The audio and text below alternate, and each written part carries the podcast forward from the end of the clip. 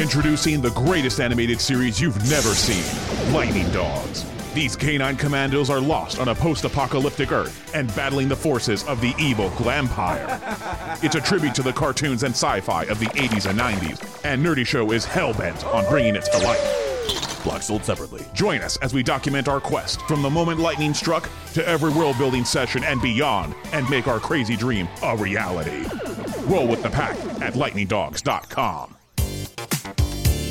State of the Empire is presented by the Nerdy Show Podcast Network, geeky programming for all nerds across the multiverse, and is brought to you in part by Consequence of Sound, the web's foremost source of music and film news, reviews, and insights.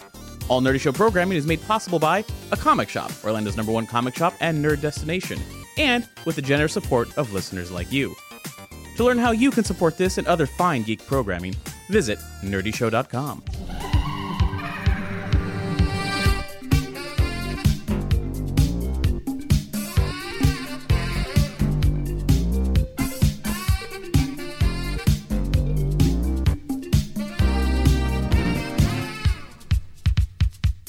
Welcome to State of the Empire, Nerdy Show's Star Wars speculation podcast where we look for news in Alderaan places. Hi, I'm Cap.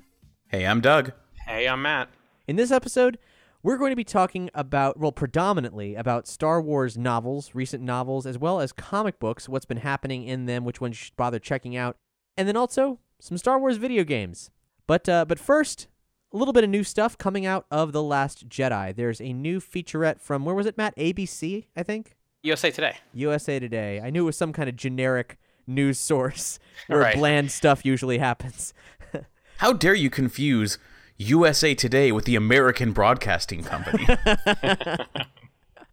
um, and it, w- w- this this actually wasn't wasn't particularly bland. It was a really nice little behind the scenes featurette about Rian Johnson's experience as a director for uh, for episode eight, and in it we get a few clips of uh, of some little tidbits about things, just a little bit of uh, of nuance to glean. For example, we've all seen Finn in disguise.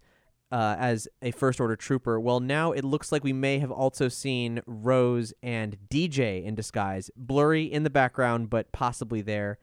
And um, what was it? The possibility that maybe Rey and Poe meet. Yeah, won't that be weird? They actually share some dialogue together for for the first time. I, I only watched the video once, and then you brought that up, Matt. Where? What's what's the scene like where that happens? What's the context in this video? It looks like they're on the Falcon. They're certainly like in their, uh, you know, the the two actors are definitely like on set together in their clothing, you know, in front of the camera. So I think they're definitely shooting scenes together.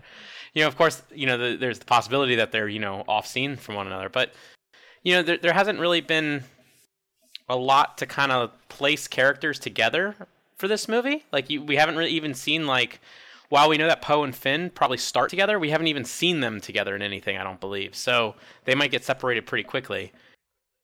And it's actually nice to see some main characters together. Yeah, no kidding. I, it would be interesting if they kept up the separation, and in the end of episode nine, it's just like, you know, Finn is just like, oh, oh, hey, Rey, I'm so glad to see you. And Poe's is like, who the hell is this? and like they just have to have that awkward moment where he has to introduce them. They shake hands, end the trilogy. That'd be great. that would be amazing. So we'll link to where you can check that out on this episode's page. Another another interesting tidbit is that there's a there's a feature that you may have seen in the new Star Wars action figures called Force Link, and it's this gauntlet that you wear. So when you're playing with your action figures, you can just press some buttons and and uh, using um, some RFID chips somewhere, the what whatever figure you're holding will shoot dialogue out or sound effects. It's kind of neat. It doesn't sound much better than the old CommTech uh, microchip action figure stands from episode one, but the actual deployment of said technology is a lot better. And uh, recently, we got the down low on what DJ says. No reveals whatsoever about the nature of his character, but one one really gl- great piece of slang. Uh, Matt, you wanna you wanna debut this for everyone? oh, for Hutt's sake. Oh, that's that that's a good one. I mean, I, I, I wouldn't be surprised if it's appeared in like a an EU novel or two, or maybe a comic. But like, it's great that it'll be on film. I hope it's on film anyway. Just like let's take you this fight to the skies. Yeah. Well, uh, well, let's hope. I mean, it's nice to actually get a little a little DJ in there. He's been so like closed up and forgotten about when it comes to marketing this movie. Why Yeah. does he hold Hutts in such high esteem? That's what I want to know. What's the context of this? Like, it's not a curse exactly, but like this colloquialism. Like, what does it mean? Like when he's been like, we're like, oh, son of a Hutt, like you know. there you go. That's the spice. You know, Yeah, son, son of a Hutt would be a good one. But but you're right, Doug. What's it for Hutt's stake? Like, does that mean that he's like worshipful of the dynasty of Hutts? You know, the crime family. Like, I mean, I wouldn't be like, I would you would you say for like, oh, for the Godfather's sake, if you were say in the mafia, like, is that I something you'd say? I just know I'd, I would love. It's not going to happen, but I'd love to hear Benicio del Toro say Bantha Poodoo on screen. His delivery's got to be killer. anyway, that is that's all the new stuff from um the Last Jedi. So let's let's get to these these Star Wars ephemera that we've sort of been discarding for the past couple episodes. it's just sort of stockpiling all this information. Um, Matt, you've been doing a lot of reading. Yeah, I'm trying to catch up. It's like I said, we I, we've just been uh, you know collecting so much of it that I, I found myself you know falling behind. But uh, you know I've been I've been keeping up. I've been enjoying. Uh, just got through all the Rogue One tie-in stuff, which you know is now which is it's weird. The movie you know was only out what ten months ago, but like it is strange how it's all just sort of like in the rear view. Like the Rogue Over One era is over, and uh, but you know I would highly recommend anybody on the fence about learning more about Rogue One. I think a lot of the tie-in stuff was really good. Like the the young adult novel Rebel Rising about Jyn's life all the way from her abandonment at the Lah'mu homestead all the way up to her arrest uh, prior to, to Rogue One, like is really good and really heartbreaking. Like she's had a rough life. And I would definitely recommend everyone check that out. Um, and uh, just I'm about halfway through the Inferno Squad book, which You had some reservations about that. You're not a fan of the author. I'm not. This is uh, Christie Golden and I don't have a good relationship as far as the stuff that she's done in the past Star Wars. I will say this is my favorite novel of hers so far. My reservations now don't involve her abilities because actually I think she's she's painted a picture of Inferno Squad that I actually think looks better than the game. The game looks great, but the nature of, of an elite squad in a in a Battlefront video game, a campaign, is that it's you know it's an FPS. It's not you know, and and Battlefront's not exactly the most like stealth oriented game. So I imagine it's pretty straightforward as far as action goes. But the ba- the Inferno squad in this book, they're not like a crazy special forces team. At least not in this juncture of their careers. They're they're more espionage and subterfuge and and they go undercover to like take down the remnants of Saw Gerrera's group or they'll they they disguise themselves to go to a corrupt Moff's party in order to steal information in order to bribe him. Like it's it's much more like mission impossible. Which way are we going to enter this building? You know what are we going to do? Who's going to be undercover? Like it's it's a lot it sounds way more exciting than the video game campaign does and it's kind of a shame that we won't be getting that in their single player adventures. So what you're sc- describing is some kind of James Bond Ghost Recon thing, and what we're getting is Yes. is well commandos.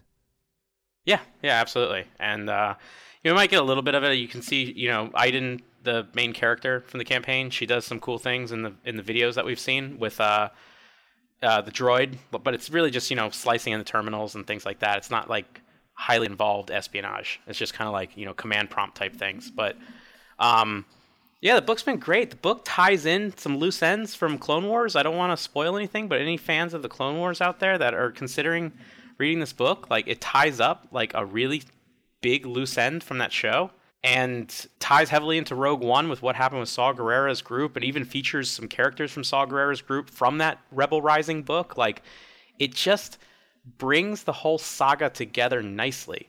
And the strange thing that the, I imagine the campaign in the video game is going to do the same things. It brings us from Endor to the First Order. So, it- shockingly, this book and this series, Battlefront 2 in general, has like been this like really interesting glue of the entire saga, dating from the prequels to the sequels. Yeah, that's wild. Yeah, it's been it's been enjoyable, very enjoyable actually. And then Battlefront 2 has so much of aftermath in it. Yeah, exactly. It has supposedly some of the observatories from Aftermath and has the Sentinel droids from Aftermath. Like it's like it's I will say this might be like the story group's like best most cohesive effort so far. It's really changed my mind about some of the things that they're, they've been doing. Yeah, because what you're saying right now, this is very different from everything you've been telling us in the past months. Of you know, it's it's expanded universe light. Nothing really commits and sticks the landing in any kind of big way. It's interesting at best, but not in any kind of real sense. But what you've just said, that is a full blown. That's a connected universe right there. That's what that sounds like. Yeah, definitely. Without without the universe feeling too small, like you know, it, it kind of makes sense that like certain characters would be coming across each other rather than simply you know running into somebody in a Jedha market and you know reciting the same lines from A New Hope. you know, it's like it's it's it's much smarter and If you're well playing, thought out and yeah, if and, and you're playing still the State of the Empire bingo, you can just go Yeah. ahead and, and drink right now. I mean, they're still not committing to like huge monumental stories that can change the fabric of the entire galaxy because they, they simply can't with the nature of them still making post Return of the Jedi movies. But I think they're now figuring out the, the best thing they can do is providing those really, really good connective stories that make sense. That's awesome. Still nothing on the Constable Zuvio connections. I, I've got something for you. I got something. Constable oh, oh yeah? Zuvio majorly featured in the first story arc of Star Wars Adventures, the all ages but canonical IDW comic book. Oh, I actually will be starting that next week. Yep. That's exciting. Yeah, here's here's a little pro tip. If you still can, buy it in issues because they're collecting this thing lightning fast. As in, the first two issues came out, forming a cohesive story about Rey and her life and times on Jakku, and then as well as a couple quality backups um, in the forms of some some Star Wars legends that are dubious as to how canonical they are. But we'll get into that later. The important part is they've taken those two issues that are one complete story, but the same length as as only a as like most of a, of a comic book, not a full comic book because there's a backup story, right? They have, Mhm. as of last week, repackaged them as a collection, a collection that costs a dollar more than if you bought those issues. Oh, huh. So buy it in issues if you can. It'll be cheaper in the long run. Anyway, let's get back to novels. Yeah, I just uh, a couple of those. I've been catching up with some of the the junior novels, the Join the Resistance series, which is also growing on me. I, you know, they, they might be canon, but I would I would have to imagine they're they're dubiously canon because I can't imagine. So the premise for Join the Resistance is a, a very young group of uh, wannabe freedom fighters joins the resistance and i gotta imagine they're all probably like 12 13 years old and they get placed in a squadron together and they just get into goonies like hijinks. As a matter of fact the authors ben acker and ben Blacker a very talented writing team in like the like podcast comic book space. Like they've described it as as goonies in space. But it, it, they're so they're enjoy very enjoyable from like a from a junior novel standpoint. But when they get in trouble it, drives me nuts that they end up like not too much of a spoiler 'cause it happens early on but power gets cut off on the base and some people almost crash while trying to land and Ackbar lets them off the hook it's a very strange series No. No, no, no, no, no, no, no, no, no, no. you're you're cleaning out whatever space latrines they've got, or worse.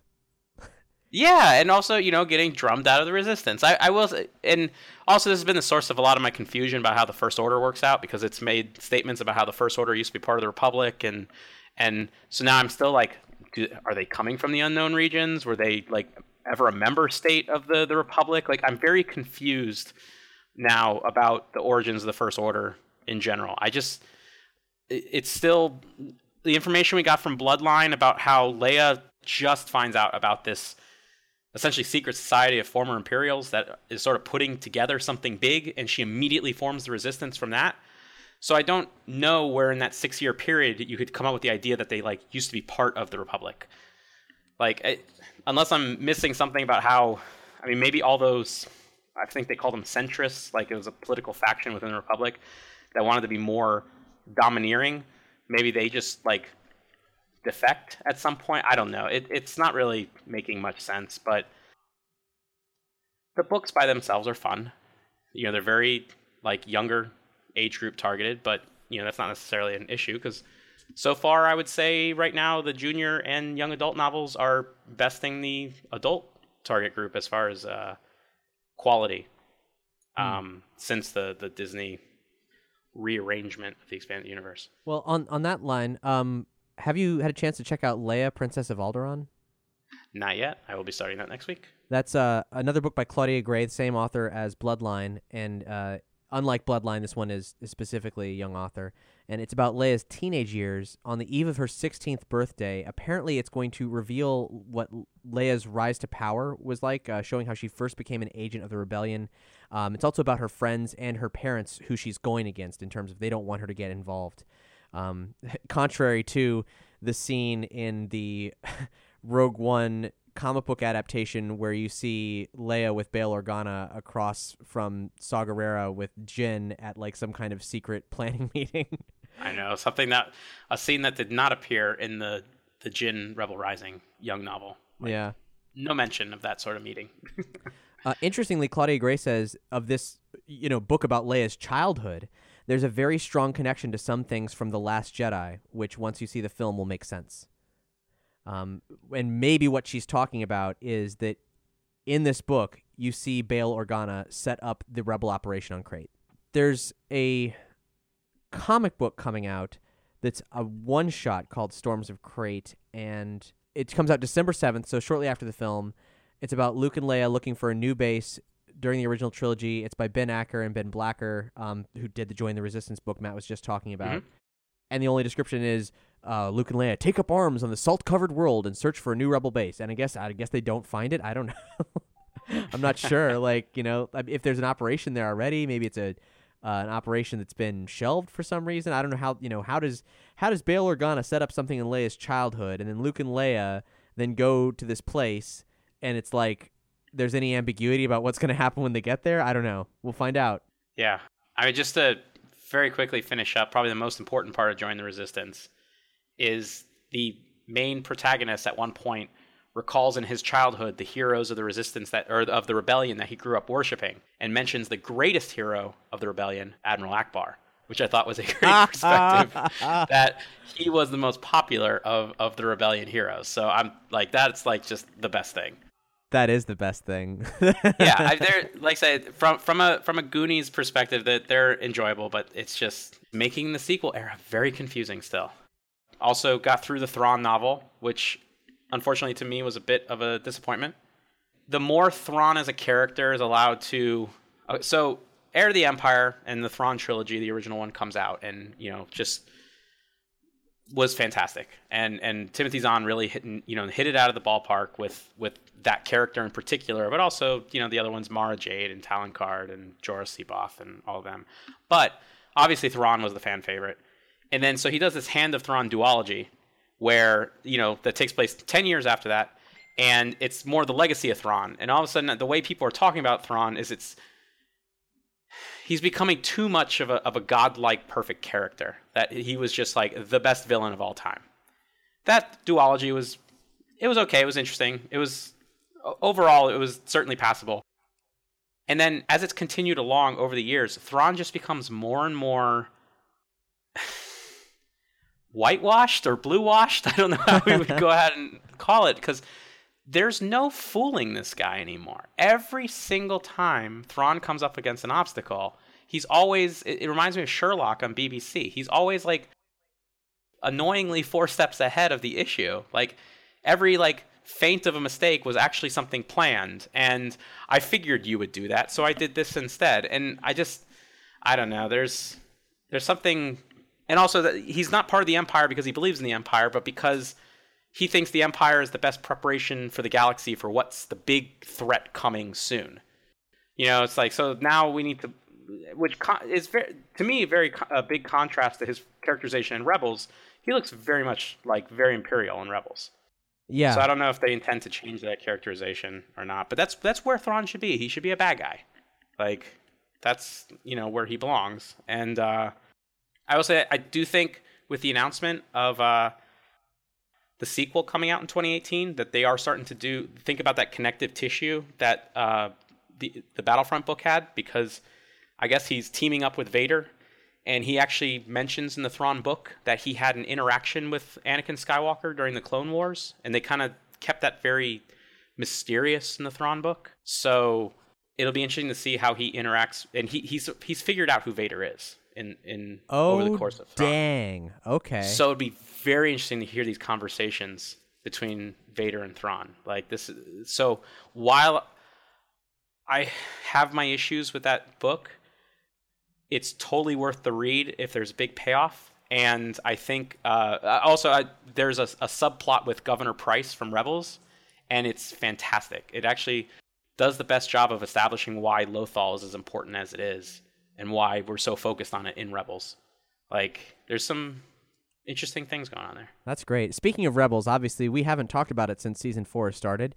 Um, we did actually do a review of the first episode of season four back, what April of this year, because we saw it at Star Wars Celebration. But um, we'll be spending more time, more quality time with Rebels in the weeks ahead.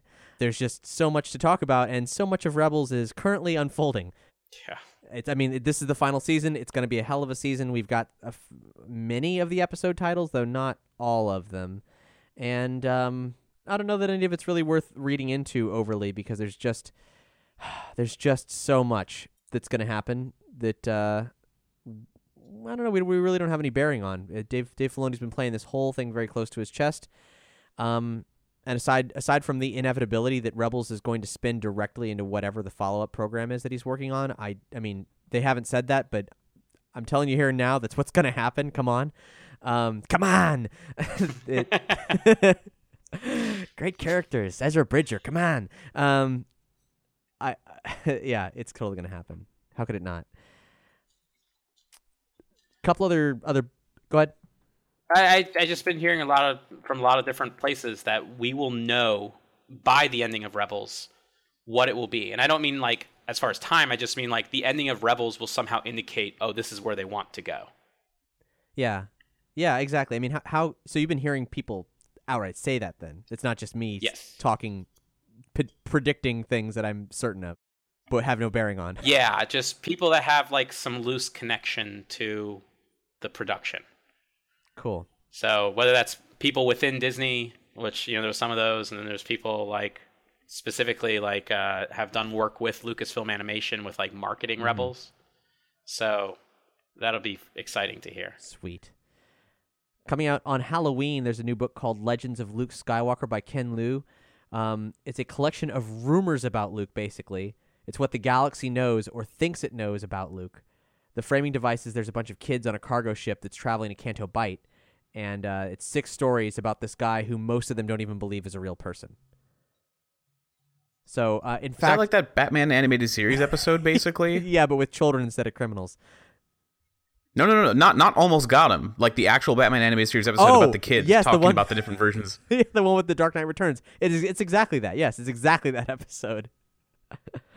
um, apparently, there's uh, a first-person account told secondhand about a mole flea named Lugubrious uh, Mote, who's allegedly on Luke's person at the time of the Jabba confrontation in Jedi. Take it for Okay. what you will. Uh, I don't know. Matt, do you know anything about uh, sentient mole fleas in the Star Wars universe? No, no, and uh, I it sure. Right, exactly. I mean, it, it, Jabba's palace I could see being definitely in, infested. yeah, those Gamorreans are scratching all kinds of places. yeah. Um, there's also a Phasma book that's out now by Delilah S. Dawson. Have you heard anything about it, Matt? Uh, I have heard from a few people that if you want to get a jump on figuring out who Benicio del Toro is actually playing in Last Jedi, Oh, to read me. Phasma. Really? Shit. And that that is just a lot of conjecture. Every single time something new about DJ comes about, the first thing I hear is is someone uh, either commenting on a forum or speaking to someone. Uh, they'll go, "Wow, that makes sense with the character of Cardinal in in the Phasma novel, who is Phasma's like chief rival in the First Order. He's a stormtrooper that uh, is in red armor. Um, not like Praetorian Guard armor, but actually just like stormtrooper armor in red. right, she's fancy, he's fancy, they're both fancy, they're upset about it. Yes, and they yeah they are professional rivals, and I don't. I've tried to avoid spoiling myself on how that uh, plays out, but I would imagine with everyone conjecturing about DJ that like he may end up getting shamed and exiled or something like that from the First Order. And turns into a slicer.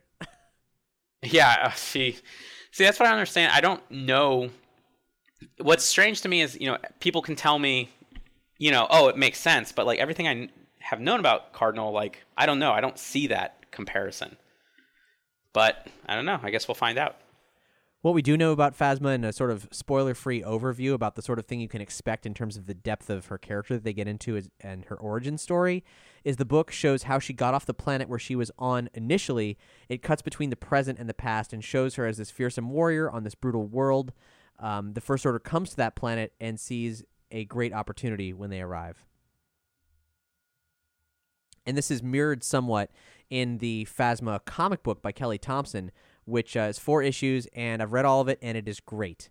Um, it's it takes place basically the moment that she's shoved in the garbage chute and turns into this. I mean, this is retcon at its finest, right? This no one ha- were they not trying to fix a terrible problem would have written this story, but it's crazy that it goes this far. so so let me give you let me give you a rundown without like you know revealing so much that you won't want to check it out.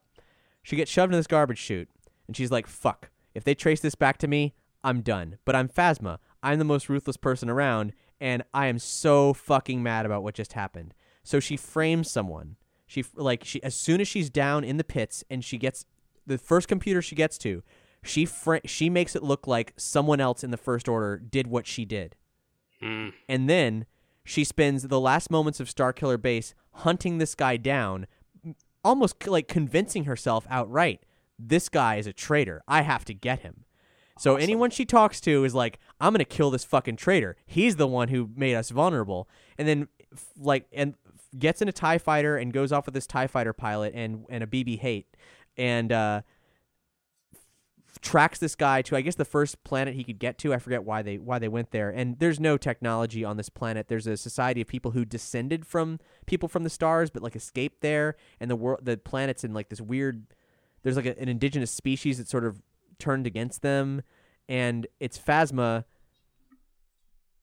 Kind of looking at this society and reminiscing about where she came from at the same time as she's manipulating this society to get to the guy she wants to get to because that guy got himself kidnapped by the creatures from that planet uh, indigenously and uh, she's it's just this big this big insane vengeance quest that's not even really a vengeance quest it's all her trying to like going to extremes to create a frame so she doesn't lose her honor that's amazing and it, it's i mean it's preposterous but it is good it was cool sounds dishonorable but like... yeah it, it's strange because you know, I, I have on the past. I think I, have been. I mean, all of us. I think were a little bit uh, critical of the story group already having to resort to to retcons for certain things because you know this is sort of the point of keeping everything very like tight and concise was that like they didn't have to run into these issues.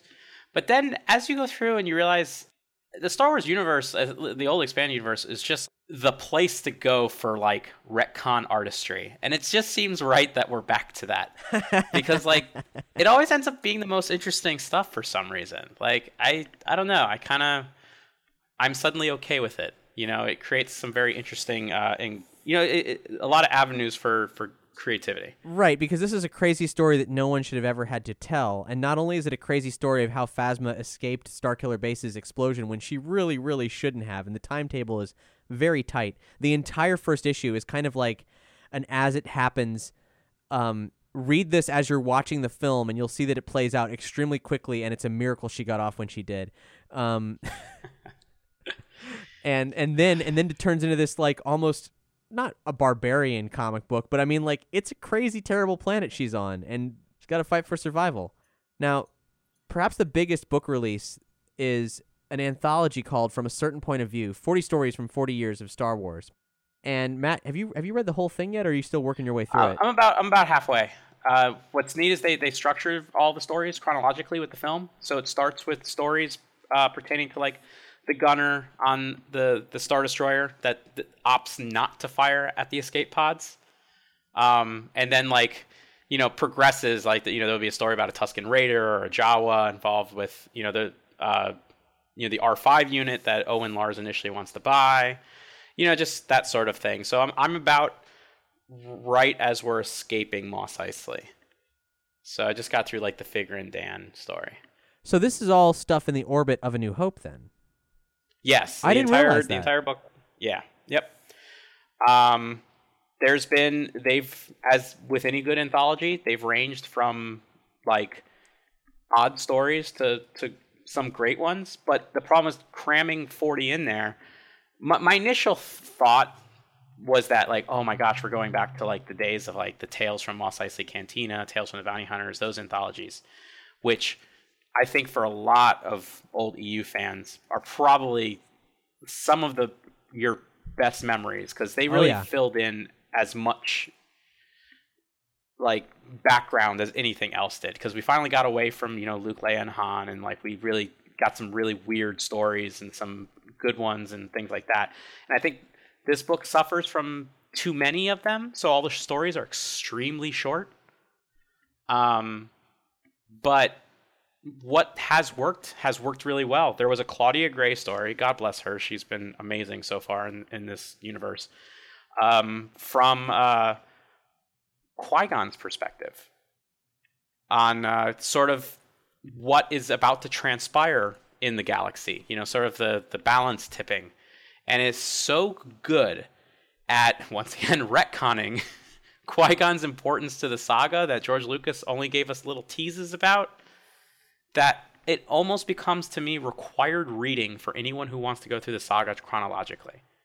Because it just it I don't I don't want to give anything away to anybody but it's it's it's a beautiful meditation on the force and what it means to the galaxy and and how things have changed from the prequel era to the original trilogy era. Like it's really really great stuff. From what I understand, it also deals with what a Force Ghost perceives, um, Yes. which is fascinating, and that that he is capable of a of. I don't know, Matt. Would you say that he's living an existence in his unexistence in a way? Yeah, I, you know it's strange because because he's still. It sounds like it's still changing for him.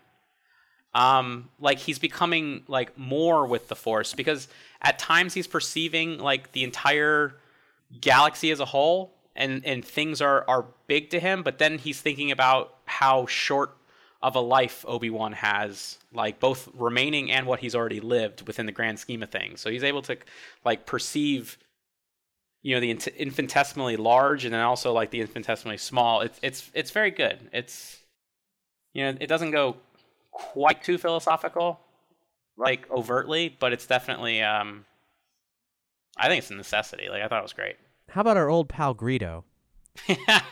so it turns out seems like Greedo's been cuckolded by Han Solo as if we needed anything more of why Greedo hates Han in, instead of simply that you know he's there to collect credits Well, as I recall in Uh, Tales and- from the Bounty Hunter, he was burned about Han stealing a Rancor skin jacket of his when he was a teenager. So this sounds much better. Yeah, and you know, he's just upset about his love, you know, doing this and refers to it as like, you know, her mistake. Like basically he burned her, but I, I don't know, it's there's some weird Greedo psychology going on there. And also on his way into the cantina, he kicks a Jawa. he just straight up kicks a Jawa on the way in. shit. I mean, yeah. So you know, I, I don't, you know, I don't feel bad for him at all. Like he, I heard Han actually shoot, shoots first. Is that correct? Yes, in in Greedo's story, there's no no indication that Greedo pulls the trigger. It's just straight up Han killing him. That's so crazy. Like, what does that even mean? Like now, you know? Right. But yeah, there's there's some funny stories. The the Star Destroyer gunner, like the reason why he actually didn't fire on the escape pod. Um. Uh, they do another story from the from the perspective of that R5 unit, uh, which if any old EU fans remember, there was a horrible Star Wars Tales comic that probably wasn't supposed to be considered any sorts of canon. But the problem is with the old expanded universe, there wasn't like labels, so if it comes out, fans always wanted to somehow squeeze something in. I remember the days when they actually tried to squeeze Star Tours into the like old canon by saying that it was like a Death Star prototype, like just anything that they could do to like get everything in there. But if anyone remembers, Skippy the Jedi droid, a, a droid that had force powers and actually like sacrificed himself because he he received a force vision that R2 needed to go with Luke. that was the old canon. so in this one there is some uh not basically this is this is more direct. R2 pleads with the R5 unit that he needs to go with Luke. And it's actually kind of it's a cute story. I don't want to spoil the way it goes down, but um you know, for some reason everybody wants to know more about that R5 unit. You know, why it why its motivator was bad. Well, Matt, we all have bad motivators sometimes, and we really, Yeah, you know, I, it's something to learn from it. I've always wanted to identify more strongly with that R5 unit. and now I can. It's perfect. Yeah. There's a great Tusken Raider story. Learn a little bit more about how custom or Tus- Tusken Raider uh, hierarchy works. And Oh, uh, is there any clue to the um the Tusken effigy of Darth Vader that they worship in the desert, as seen in a random issue of Jason Aaron's Star Wars run? There is mention that everybody avoids it like a plague.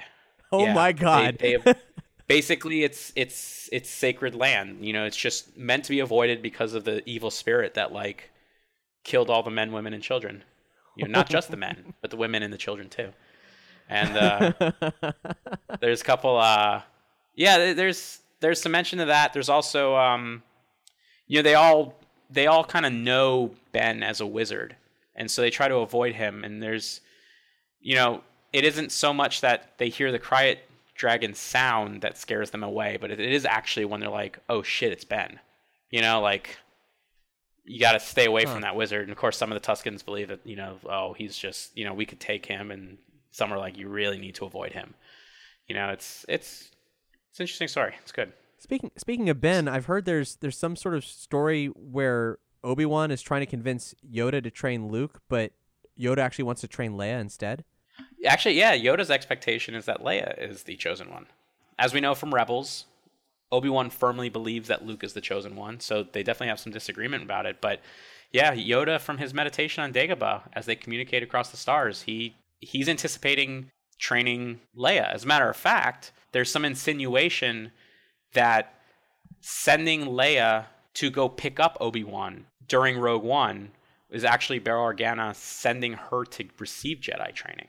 Huh. So that's a kind of a very interesting. Um, Man, you know, if it wasn't for her getting captured, if she had managed to pick up Ben, maybe she would have received some training. I, f- I feel like this is an indicator that we are totally going to see Leia do some Force stuff in The Last Jedi. I think so. That's crazy. A couple final notes about uh, about this book. There's a Paul Dini, as in Batman the Animated Series, Paul Dini story about Boba Fett. Have you gotten to that one, Matt? I have not. So look forward to that. I hear Boba's a real asshole. Um, Good. Wuher doesn't serve droids because his parents were gunned down by battle droids, and he doesn't rat out Jedi for the same reasons. Which I think is fucking amazing. And my favorite thing, the number one best thing I've heard about this book, Bea Arthur's character from the Star Wars Holiday Special is fucking canon. Ackmena, the night shift bartender at Mos Eisley Cantina, she's in a few of the stories, and she has a wife named Sorshi, which is why I'm activating Willow Watch right now.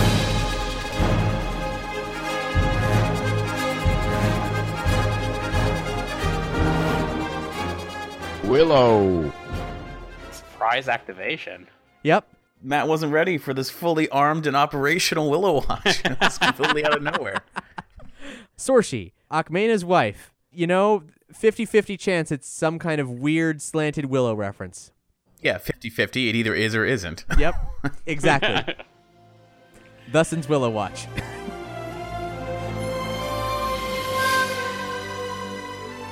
So that's all the book books before we get to comic books. Well, let's thank you. Thank you for listening to this show. Thank you for supporting this show. And if you're not supporting this show, here's how you can do it. Go to patreon.com slash nerdy show. Through our Patreon, you support this show and all the shows on the Nerdy Show Network. Even a dollar makes a world of difference. And in turn, you get a ton of bonus features, early release episodes, including sometimes State of the Empire episodes, and a slew of other perks, which I will let you discover at each successive tier. But please, if you do enjoy the show, do consider giving a dollar. It strengthens us, it binds us, it penetrates us, and uh, helps us become more one with uh, the force of, of good in the world, which is which is you giving to us via Patreon. Now, if you cannot give any money, well, there's there's a couple things you can do. One, I'm gonna guess you do spend money on Amazon, and if you do, the easiest way to give to State of the Empire is by shopping through our Amazon links at nerdyshow.com slash Amazon. Make like hyperlink our link and make that your only link to Amazon. It's that easy. If you buy something super cool and Star Wars related, let us know and we'll talk about it on the show. And the uh, the other thing, the thing that really truly involves no money, is rating and reviewing us on iTunes. It makes a world of difference. It helps people discover the show. And if you want to check out a platform specifically built for podcast discovery, it's not as uh, you know clumsy or, or, or random as uh, as iTunes. It's it's actually built for podcast discovery. It's it's elegant. It's the, the weapon of a warrior. And uh, if you rate and review us there, we will read your uh, your reviews. Well, on either platform for that matter, but on Podchaser, you can actually rate and review specific episodes. So if you think, oh shit, this episode is all this book talk, that is my jam. Give that a rating and uh, let us let us know that that is your jam. And uh, I should also point out on the Amazon tip, anything that we're talking about here, we will link to on this episode's page. Just follow the links. Those Amazon links from our page will turn into links where what you buy gives back to us. So if you're thinking that sounds awesome, I want to read that, great. Head to nerdyshow.com slash Star Wars, find this episode's page, however you do it. Follow the link on our description on iTunes or SoundCloud, and then buy the stuff through our links. We'll have it all listed there. So, comic books. There's a Forces of Destiny comic coming out. We've, we've actually had some new recent uh, Forces of Destiny ins- installments. That's the very short animated shorts about female characters in the Star Wars universe that uh, debut on YouTube. There was recently a half hour special on um, the Disney Channel, which was, uh, well, the the skits were good, um, but they had just god awful segues with Maz Kanata. It was wretched. Like the writing was terrible. Um, but we got a cool story about Sabine and Ketsu from Rebels. I think it's the actual first use of the Rebel insignia featuring Rebels characters ever. A really fun thing called the Starfighter stunt with Ahsoka and Padme, and a laughably bad uh, Harrison old Harrison Ford impression in yeah, in Tracker it Trouble. was awful. God, it was so bad. Was so so bad. Um, but it's a little a little encounter that happens between Jakku and Maz's castle in uh, the Force Awakens. But man, they need to they need to get somebody different to do that. It it was real bad. Anyway, so there's there's a comic book coming out. There's a force there's a Force of Destiny comic book. We don't have much in the way of details on it. Um, but it's going to feature Leia, Rey, Padme, Ahsoka, Hera, Rose, and Paige. And Rose and Paige, I think, is the um, the real thing to uh, to gravitate towards. It's a five week event. Um, the now I mentioned the backup stories in Star Wars Adventures. That's that those are interesting. They're called Tales from Wild Space, and they star uh, a young character called Emil Graf, who's the grandson of Milo Graf, who is the character from the Wild Space young adult novels. I didn't know that. That is very interesting. So this is this is taking place tandem to the I guess the events of the new trilogy. And he's hanging out with two droids. They're floating through space, and every time he and his droids hit a little bit of trouble, he'll tell them a crazy story that uh, his relatives told him, which will involve some kind of figures from the Star Wars universe. Um, and they've been they've been a lot of fun. They're not necessarily canon, but they're like stories of things that probably were canon. Huh, that's interesting. I wonder. I didn't think the Wild Space books had been meeting with much uh, notoriety or success to to continue with that family, but um, because they're UK releases like a year before the American releases, and I just like never see them in stores. I never see them mentioned. Like, just thought they're kind of like a forgotten thing. But that's cool that they're continuing on with It's that. weird, and these these backups are written by the author of those books. Oh, well, that's cool. So inexplicably, he's written a new character in the timeline of the characters that he's writing about more popularly. I guess I, it's weird. It's a weird thing, but it's good. It's I mean the Star Wars Adventures. Um, the collection might be a dollar overpriced, but they're fun reads. And if you have kids and you want them to read Star Wars stories, why the hell not? Right. and you get Constable Zuvio. I mean, really, like, the, and the, it is great Zuvio. It is fantastic Zuvio. He's he's got the same curmudgeony spirit that he had in the um the short story that came out before Force Awakens. Excellent. So he's he's still he's Matt. He's still everything we ever dreamed he was. You know, I, I'm I'm telling you, it's gonna be like you know whatever that they announced the journey to episode nine, like series. You know the the label. There's gonna be a book just called Zuvio. In the front of the book, it's just gonna be like half Luke's face, half Zuvio, and we're gonna get the connection right there. Uh-huh. Find out oh oh god, find out what he really means to the saga. man, that would be amazing, amazing. Can't wait. Um, so there's a Last Jedi, uh, tie-in for DJ. It comes out in January, and it's a 32-page special. And uh, it's by it's by Ben Acker and Ben Blacker, the guys who are doing um, the Storms of Crait one shot as well, with uh, art from uh, Kev Walker, who did Doctor Aphra, and it's basically the pitch is a day in the life of, of DJ just before his appearance in the film. I th- personally think that should come out before the movie, but I that's just me. What do I know? That actually, to me, seems like the strongest indication that he's going to be like somehow connective tissue that's like really of significance because not only does it come out after the movie, but it comes out significantly after the movie. Like, let everyone see the movie first, and then we'll, you know, like talk more about his background. 'Cause, I mean, they have a couple things coming out the day of. They have a couple things coming out. Uh, you know, I, I want to say Storms of Crait. What did you say? It was like December twenty seventh or something like that. Mm-hmm. Like, you know, that's that's near release, but this is like late January. So they're definitely giving some time for like his identity to marinate. Yeah, an interesting move. We had a big shakeup in comic books that we haven't had a chance to talk about on the show yet. Jason Aaron, much to our surprise, left Star Wars. He's been writing it since the beginning, and uh, it I, it kind of suddenly, in a lot of ways. Um, he the thing he ended on was a bunch of short stories, each issue focusing on different characters. He said in an interview that uh, he had plans that went through issue 50, but um, just needed a little bit more space in his schedule. The lead up to the new film seemed like a good time for him to jump off, so he did. And some of the final single issue stories were actually could have been entire story arcs, but he enjoyed condensing them. And I think they're actually some of them are very strong for how quickly they play out, including an all R2 issue about him single handedly rescuing 3PO um, from a very, very dangerous situation. So dangerous the Rebel Alliance won't sanction it. And in it, you get excerpts from sort of a, an astromech manual that, along with other context clues, suggests that the reason that R2 is R2 is because he has been modded and tweaked and so much from what an actual astromech is capable of, an actual or an R2 unit for that matter, that um, he's not the same droid. He's not the droid that's being described in this manual. He's physically incapable of being that droid, and uh, he's something else entirely.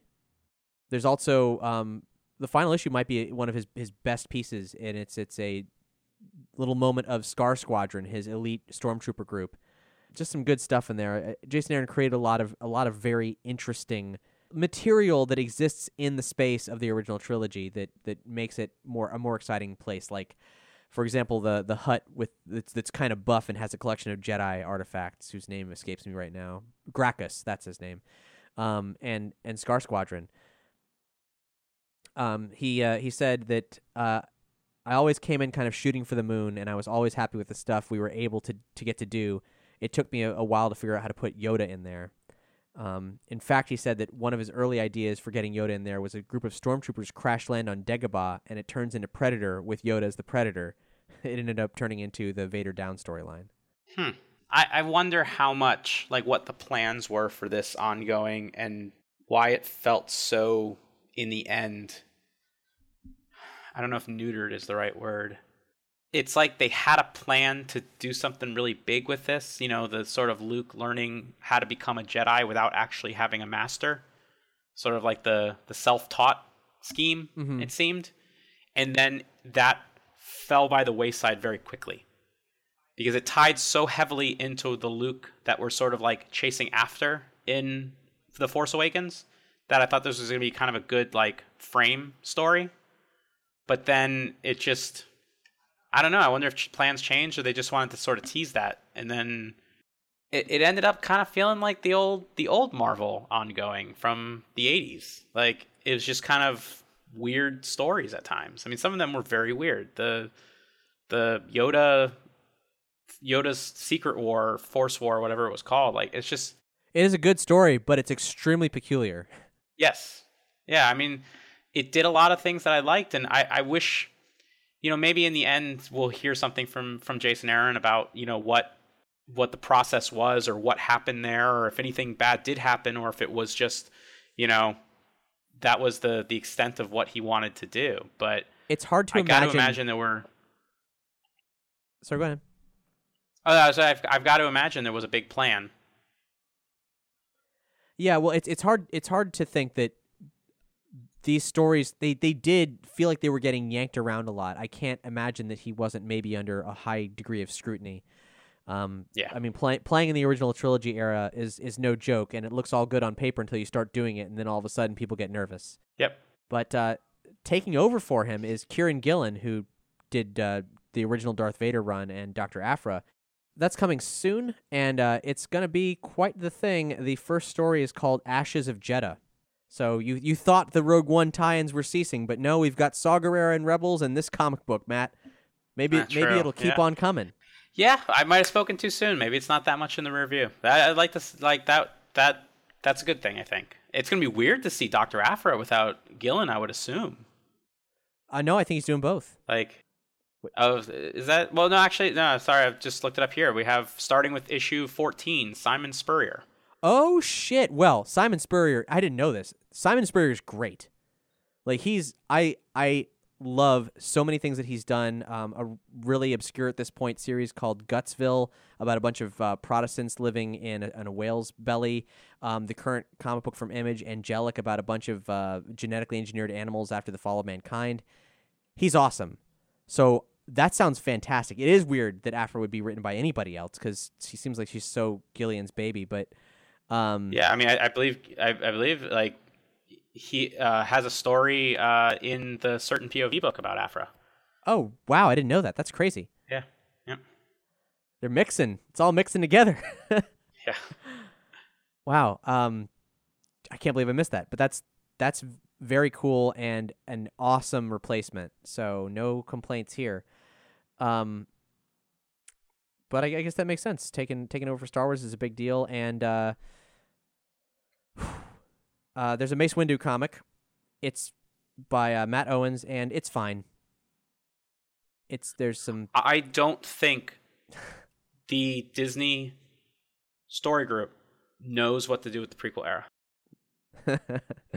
I and you know I don't and I don't I don't know if that's necessarily their fault. I think what happened is back in the day they had a much clearer idea of what was going to happen with uh, Attack the Clones, Return, Revenge of the Sith, because there wasn't the, the, the you know, they were coming up on the end of Star Wars as they knew it. You know, it wasn't going to continue on. So I think Dark Horse got to play around a lot with what they could do, and they could be darker because the movies were getting darker in theme, and then the Clone Wars cartoon built off that, and then contradicted it in different places and different things like that. But the Dark Horse series and the, and the, the Del Rey novels that were coming out at the time were really the driving force for that era. There wasn't the cartoon to compete with, and now I think it's there's nothing to build up to or off of and i don't think they know because of how much like now ahsoka and that story sort of dominates that era what else they can do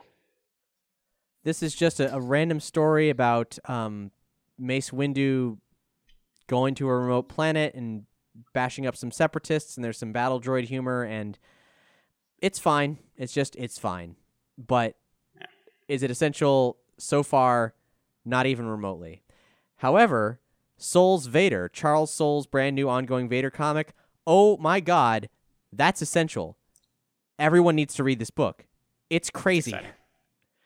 Um, mm.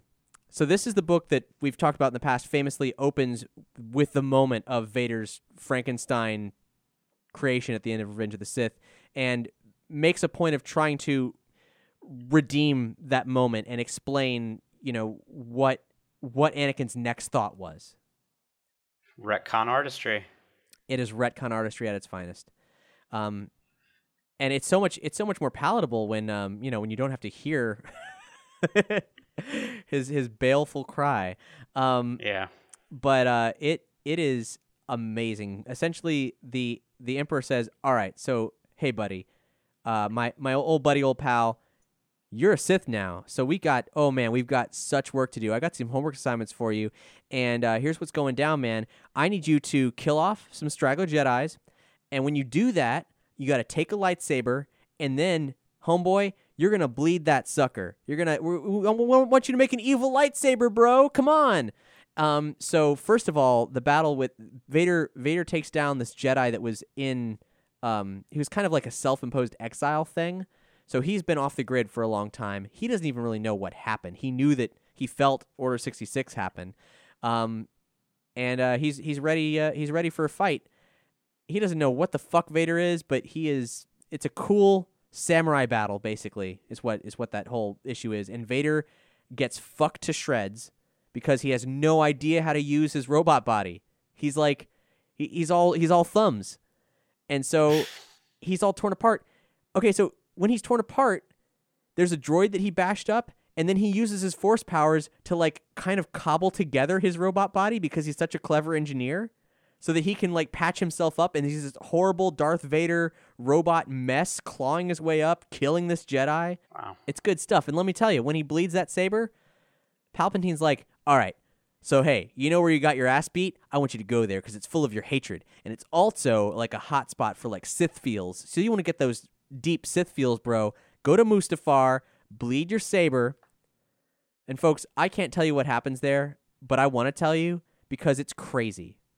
Well, saber bleeding makes me nervous. Saber bleeding makes me sick. as it There should. It's a very uh, it's a very unkind uh, thing. It's a very bad thing. And as I understand, when it was created, you know, not it's not so very long ago, it was a very dumbly written thing. But let me tell you, it is not dumbly written in this book. It is actually awesome in like as far as if shit you want to see your tragic bad guy go through, great, super.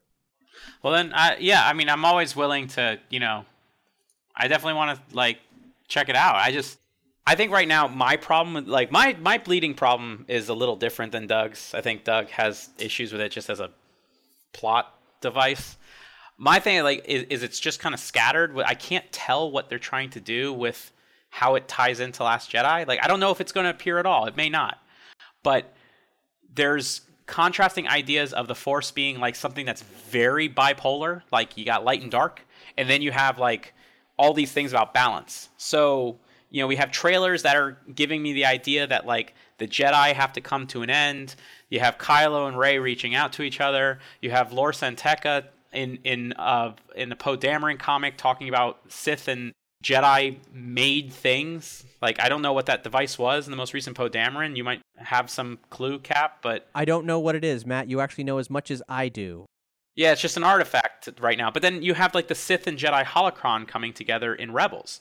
Like there's all these concepts of like there being some sort of like balance that I don't know if they're trying to like bring the prequels together with like that you know the the theory of of a chosen one to bring balance to the force and maybe Luke's going to do that by getting Rey and Kylo to team up or some ridiculous thing like that. Um but then you introduce crystal bleeding and that to me is so like only two ends on a spectrum. you know, that is like I'm a bad guy, so my saber knows, and it becomes bad. You know, it it doesn't seem like something that can meet in the middle. Right. You know, And, and and what's the tipping point? Does it like if you if you ha- like I brought this up before? If you're a Jedi with a blue saber and you start to go bad, does it turn purple and then transition into red, or just one day is it snap and well we're red now? And uh, granted, this is like nitpicking the details, but as if the lightsabers weren't like already too magic to begin with, like as if the lightsabers weren't already complicated and and made no sense to begin with. Now they have personalities. Like I, I don't. It just boggles me. they're they're Harry Potter wands that they're going to st- sell at Star Wars. Dude, Land. I was just gonna say they're turning them into these Harry Potter wands, where it's like, oh, you got to find the crystal that's right for you. It's oh, give me a break. They're gonna have a show. Why didn't we talk about that when we were talking about Star Wars Land? They're totally gonna have a show, just like Ollivanders. well, you can already build your own lightsaber in like the toy shop or whatever. Yeah, yeah, but in- in downtown Disney and but we're totally gonna get the David Tennant droid from Clone Wars to like, you know, I need a volunteer, Right. and then you know whatever, and they're gonna call out. I don't know, but to answer somewhat answer your question, Doug, about what happens to a lightsaber. Um, it's not someone going bad and then becoming good, it, but Ahsoka takes red crystals from Inquisitors that she's defeated, and like unbleeds them, and they turn white. That's how she has her white sabers in Rebels. Oh god, I, I can't stand it. I know. I'm like know. the the fucking colors. It's it's it's it's it's a machete. It's a sword. It's a tool. It's not magic things that only magic people use. Han Solo used a lightsaber for crying out loud. Anyone can use a lightsaber. It's just considered outdated. Hold up, dog. Han Solo used a lightsaber. Anyone can grab a lightsaber that's already fully functional, but the aspects of the the crystals building a lightsaber that is a mystical practice used by space wizards. They've always been space wizards. It's only mystical because no one fucking does it anymore. Because once you invented a blaster, people stopped stabbing each other.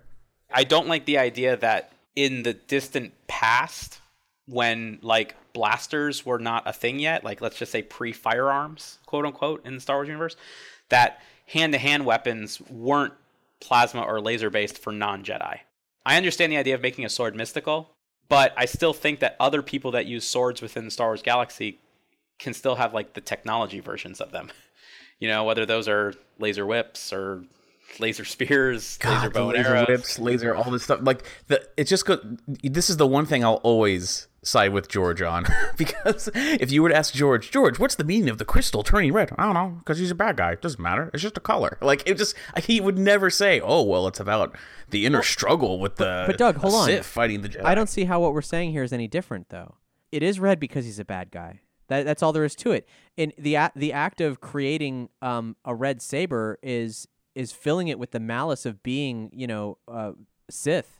And and how is that the the fact that they've defined the process for how that's done, basically a magical ritual for how it's done, any different from simply seeing, uh, you know, all of a sudden a Sith shows up with a red saber? Well, how how the where where'd the red saber come from? Well, it's it's a crystal that I mean, there's got to be a reason that only bad guys have these these things. It's because their alignment causes that. I mean, that's that's all that's all they're saying. That's really all it is. Just to wrap it, I guess, because I could go on for forever if you couldn't tell. But like, even if the the Sith choosing a red crystal, even if crystal bleeding wasn't a thing, right? It did always bother me looking at like the trailer for uh, you know Star Wars: The Old Republic Online, like the Sith thing crash lands and it opens up, and yeah, it looks pretty badass when like all these red sabers ignite, and it's just a bunch of red sabers fighting a bunch of other multicolored sabers. But even then, it did kind of bug me. I'm like, why do they all have red? Like, why don't like isn't there one Sith who's just, isn't there just one bad guy who's like, you know what, fuck tradition, I'm just gonna have a white saber because no one else has that, and I want to be cool. Like, I, I didn't, it never really made that much sense. But you could always argue, well, it's tradition. It's a Sith tradition. The Sith are really big on tradition. Therefore, if you're gonna go bad, this is your color because the Jedi don't like it. Just fuck them, right? It's like no Jedi likes this, so we're we're we're picking it up. But as soon as you tie it into like something that's beyond your control, where it's like, I'm a bad person, therefore the tool in my possession is red. And then I'll just bring it up like, what about the Death Star? Death Star's made of kyber crystals. That thing kills planets. Those crystals ain't sad enough yet. I don't have the same like malice that Doug has, but I definitely agree with you completely. I wouldn't call it malice, I call it umbrage. there you go. I I just I don't know, especially because the Jedi's crystals themselves are blue or green or sometimes purple. You know, there's no it's the lack of consistency. There's just it, they just it's a rule that was thrown in because they thought it sounded cool. It sounded mystical, like a Harry Potter wand, when there's no actual thought put into it because there, it makes no sense. There's no consistency throughout any of these stories. And that's fine, but I say to you, read this Darth Vader comic and I think you'll you'll see Oh, I'm sure I'll enjoy it. It's just a, I just don't think the plot re- the plot wouldn't be any worse off if he just had to pick a red crystal versus having to bleed it. well, Yeah, I well, also don't like an entire galaxy filled with like millions of aliens and millions of of like aesthetic ideas that like red represents evil. Like you're right. I don't think like a bunch of Sith warriors including like some alien ones would necessarily all agree that like you know, red is is I don't know. It's that's Like Kit Fisto had them bug eyes. Did he see colors the same way Yoda did? Does Yoda see colors the same way that Luke does? Like it does. I, I just there's there's what about the fucking the the that species who are blind? They're born without any eyes, but they make really great Jedi. Once again, from like the Old Republic Online. Did they accidentally ever pick the wrong crystal? That oh, it this belonged to a Sith. I don't know. It's actually red. You know, like and they just put it in their lightsaber. You can sense I don't know. that. Come on, but uh, I mean, really, if if you if this Vader story came along and the concept of bleeding crystal in name had not been made, and you saw that Vader had to, you know, uh, pervert the crystal of a Jedi as part of a Sith ritual, that sounds pretty grim and awful. That seems like that's right, al- like aligned with the kind of awful creature that one is asked to be when you give yourself into this uh, evil religion, essentially.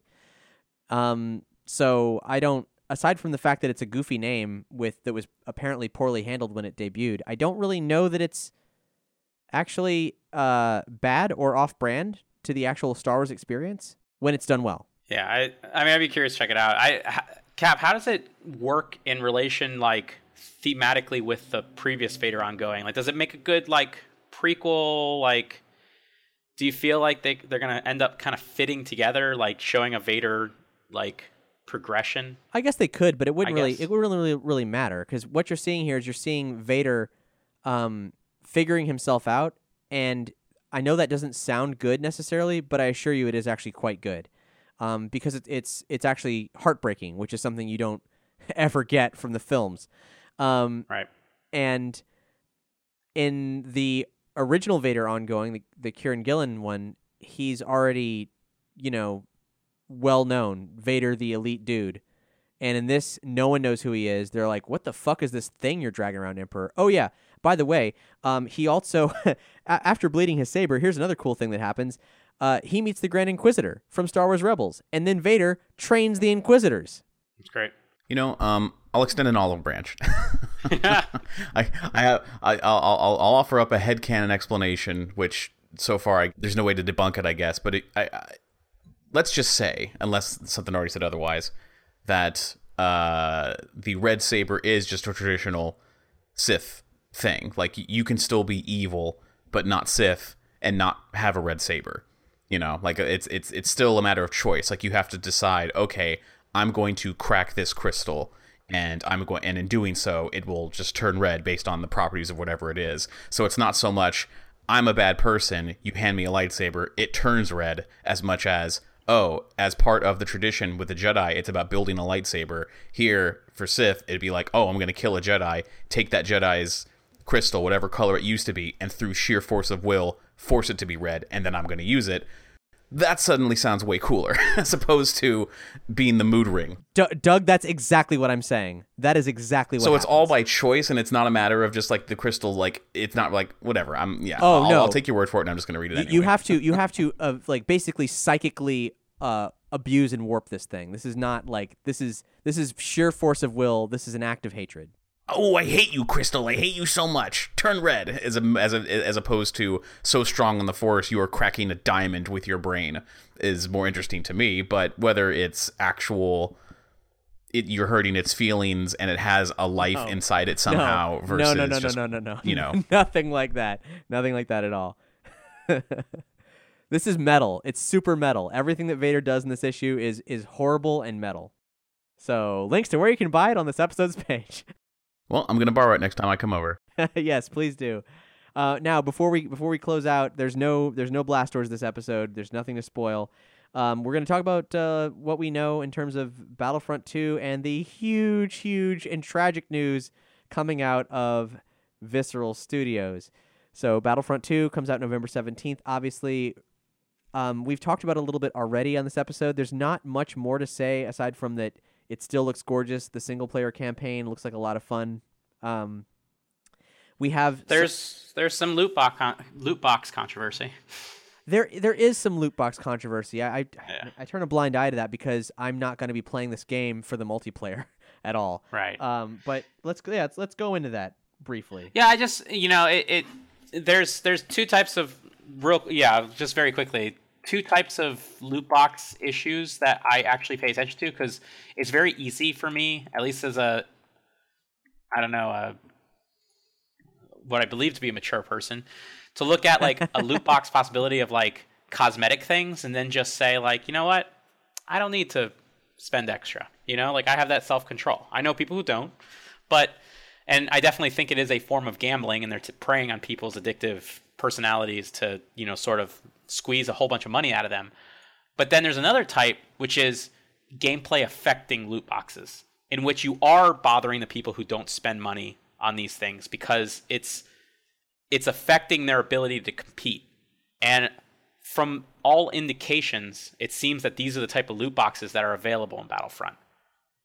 Like the, the loot boxes grant you you know your additional upgrades and abilities. So if somebody's spending a ton of money on on loot boxes, they're going to be getting more things that can be used to essentially like dominate in, in multiplayer. And it's just it's not going to be fun. That's, not just, a balanced game. That's something I don't No, ever want to play.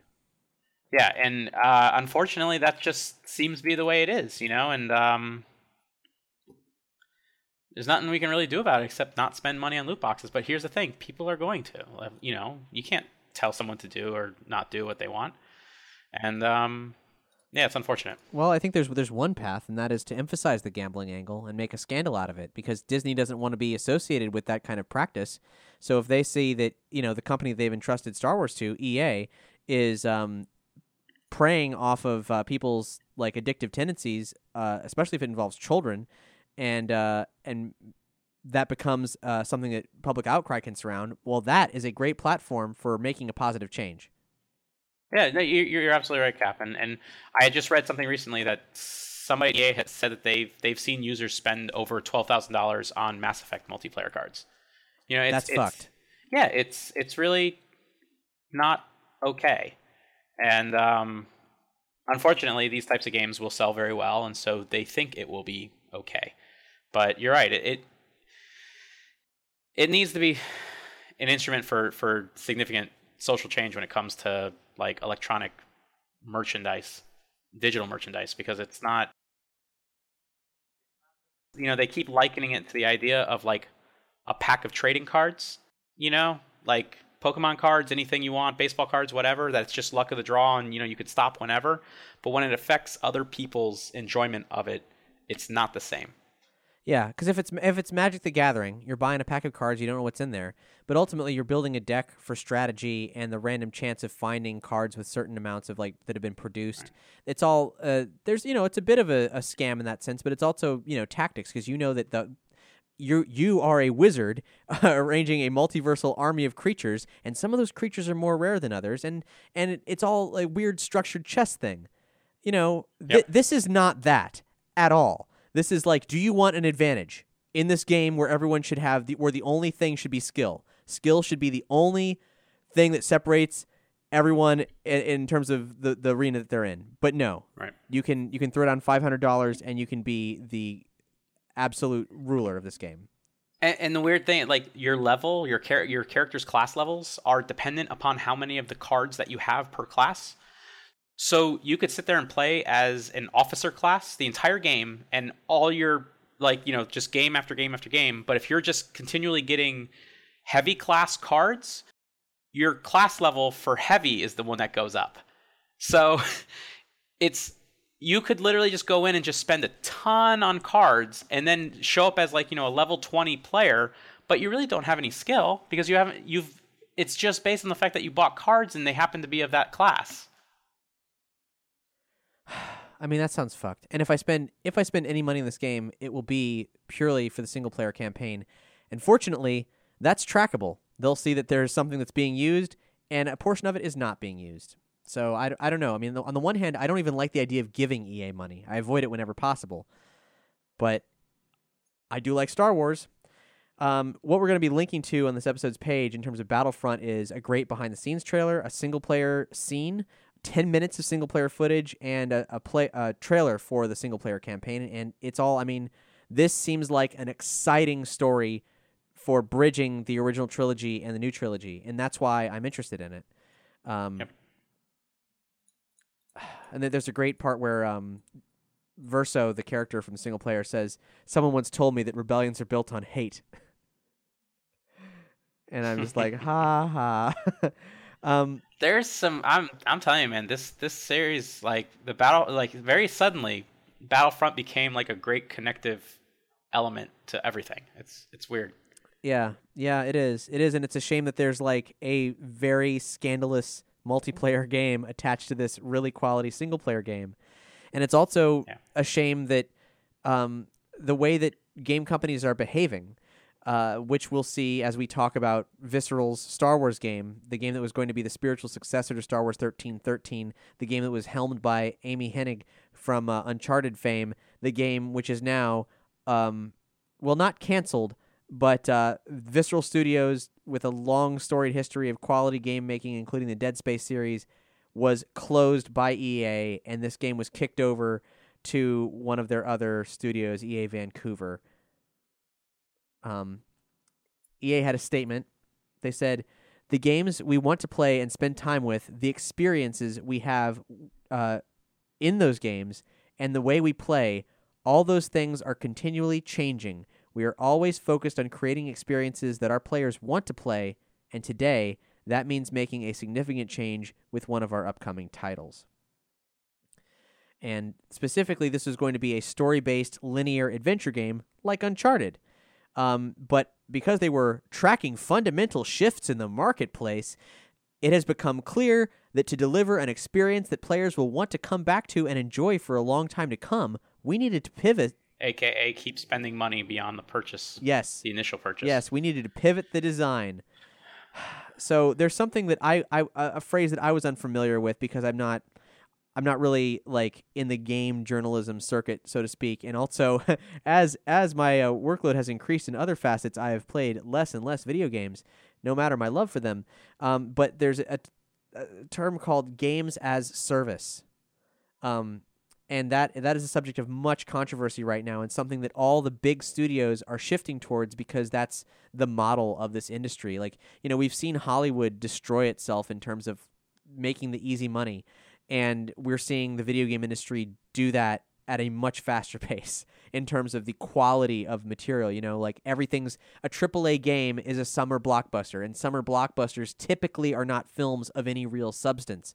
So all the big games will, that are getting money spent on them that look gorgeous are going to be games not of real substance. St- in terms of storytelling and probably in terms of gameplay. Um, Like I'm not up on gaming journalism either, but uh, isn't the single player linear narrative of the Uncharted series still doing gangbusters? As far as I know, yes. But EA doesn't really care about that because EA is like money god of video games. They want it cheap, they want it fast, and they want it now. and not and not just cheap, fast, and now, but but they want a ridiculous amount of money. Like this is, I mean, I could go on about this about many industries, but like it's never okay just to turn a profit anymore. They want to turn the biggest profit. A fortune. You know, because because Uncharted, yeah, Uncharted's making money, and there's a bunch of other single player narrative games that have been a success that haven't been like that. I'm sure have made money, but not have been runaway successes. Like, you know, a single player game I enjoyed recently, Until Dawn. Like, you know, it wasn't a huge game, but from what I heard, they made money on it. And it's not something that I'm going to keep coming back to, but for some reason, EA's games now, like, they can't just come out and disappear. They need to make just Scrooge McDuck piles of money Yeah. continuously. So games as service basically means it's not a standalone experience. It's something that's constantly expanded in a way that ensures it keeps making money so they can continue to like uh, they can release the game before it's finished and hope they patch it fast enough. They can uh, sell you expansions ahead of time. They can sell you all kinds of like dumb cosmetic experiences. They, it's what they call a broader experience, but really it ultimately ends up being a watered down experience in terms of well, the whole purpose of video games, which is, I mean, okay, there's two purposes to video games. Let's just lump it into two big arbitrary titles. There's um, 100% entertainment, basically the virtual version of competitive sports. And then there's the thing that made gaming what it is today, the thing that captured everybody, and that is having a narrative that you, the individual, can be a part of and interact with. The thing that makes this medium so special is that it's more than you just imagining a story as you're reading it or as you're watching it, uh, like you know, feeling any kind of like visceral, tension. Uh, it is actually, uh, you know, you are putting you're putting your hand into another world. Eh, mo- Something you would like most experience with, say, a horror game. Even that's maybe the most the most chilling version of that. But even if you're just doing an adventure story, even if you're just doing um, Knights of the Old Republic, you're investing yourself in that story and what happens and uh, that that time is gone because that does not necessarily make heaps of cash. It's a shame because I mean, my guess is the pivot here for the visceral game is that they see an opportunity to instead of starting from the ground up to pivot from that single player experience which may still exist in some form when the game comes out but to a battle royale i believe is what they're referring to the genre now that player unknown battlegrounds type game What, but with Star what Wars. is that like Destiny? I want to say it's it's more very large uh, multiplayer battles. That can't Um, that can't possibly be what they're doing. Really? Would they for this title with what they have so far? I mean, from what I've been reading, a lot of the like uh, leading game developers have been looking towards that model because it's been such a huge success, um, kind of a runaway success, and it's cheap and, and user generated content. You know, it's Right. So that seems to be a big conjecture that you know it's something that they can continually, you know, cosmetic release, you know, DLC and all kinds of like additions that can be continually purchased and thus be profitable. And it would just depend on if they could convert the assets that they have for that game to that. Now, I mean, a Destiny type clone, you know, that could be possibility too. But um, I've actually read Destiny as one of the criticisms of uh, like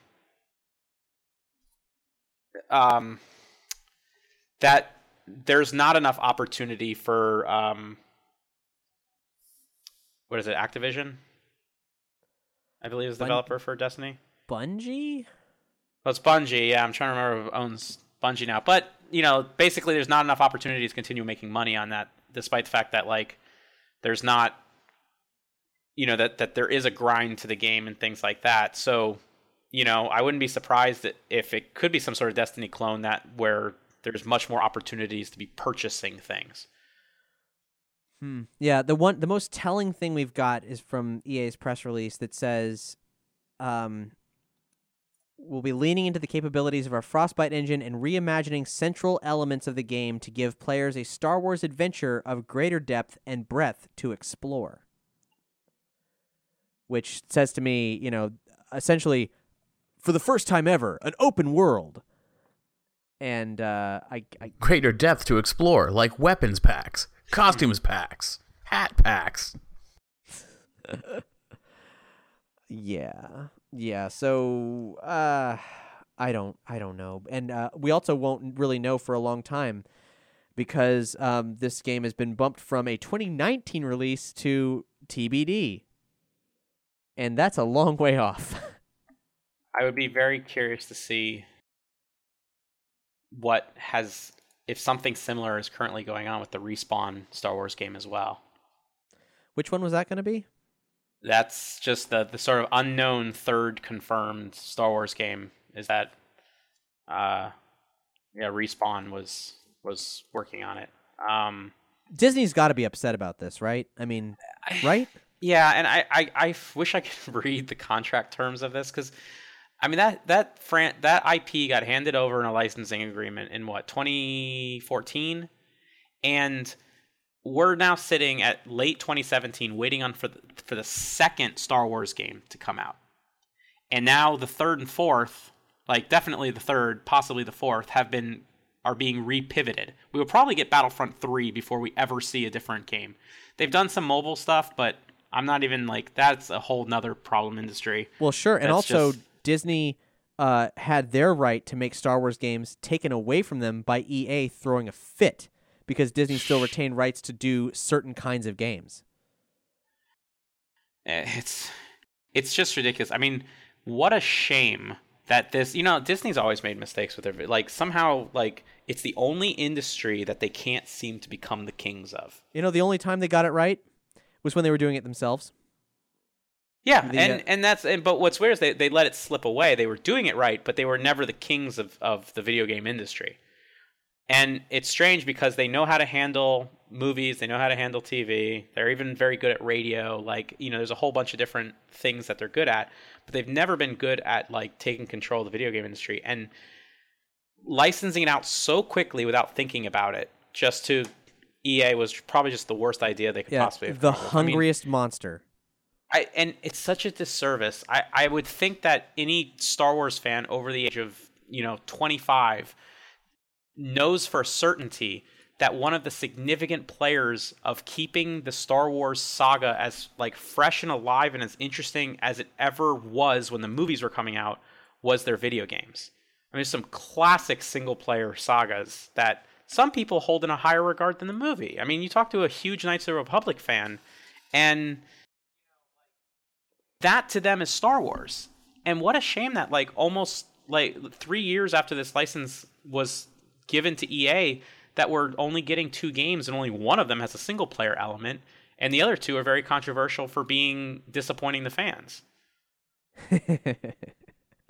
yeah, it is a shame. It is a damn shame. Espe- I mean, we've we've lamented the death of of LucasArts like quite often on this show, but the fact that they did so many like game industry defining titles that have become Yep. legendary.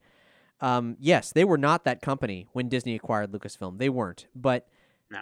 had they been folded in with what there was of Disney Interactive, they easily could have been if they wanted to invest the time into cornering that market and building something because what we, what made LucasArts successful was that it had the innovation of Lucasfilm and with things like ILMX Lab, they um I mean they they had they had a real chance to do something big there. and and they never ever forgot the focus of storytelling and its importance and you know much like a pixar you know as far as the way they treat storytelling as a as one of the key elements of what they were doing you know just because they're making you know animated films they're making you know quote unquote children's films they never forgot storytelling and that's what the, the lucasarts games were doing i still still I would say one out of every three times someone wants to refer to Lucasfilm will say Lucas Arts and not even notice.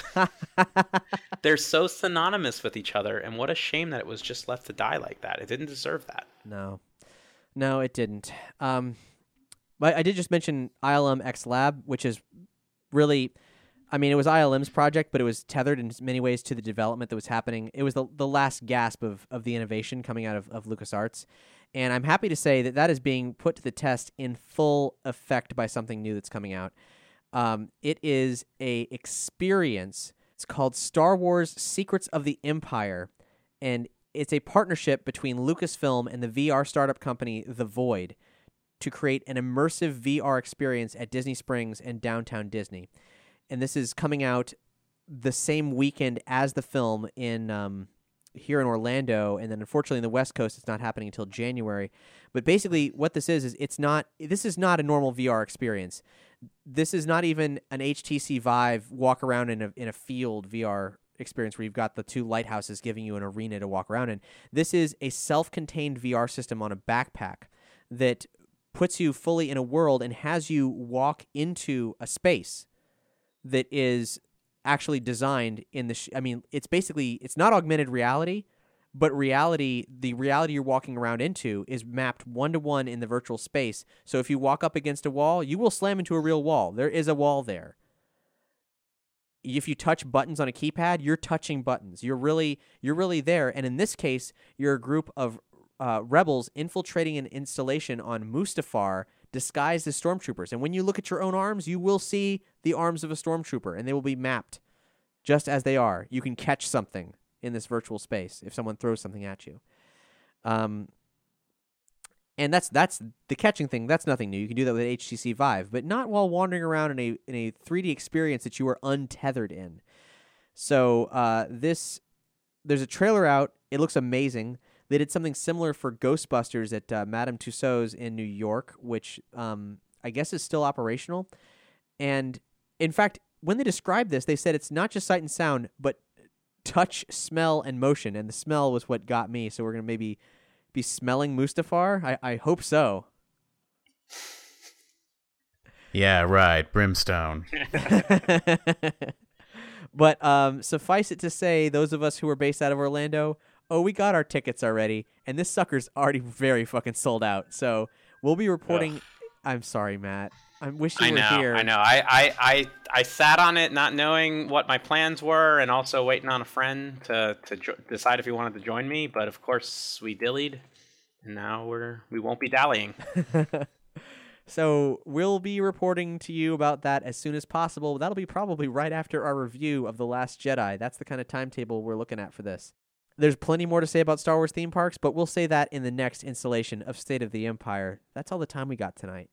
Thank you so much for joining us. Remember, if you like this show, please rate and review us on iTunes or Podchaser. And don't be bashful. Give us a dollar a month on patreon.com slash nerdy show. It'll make a world of difference. Thanks so much for listening, and we'll see you next time.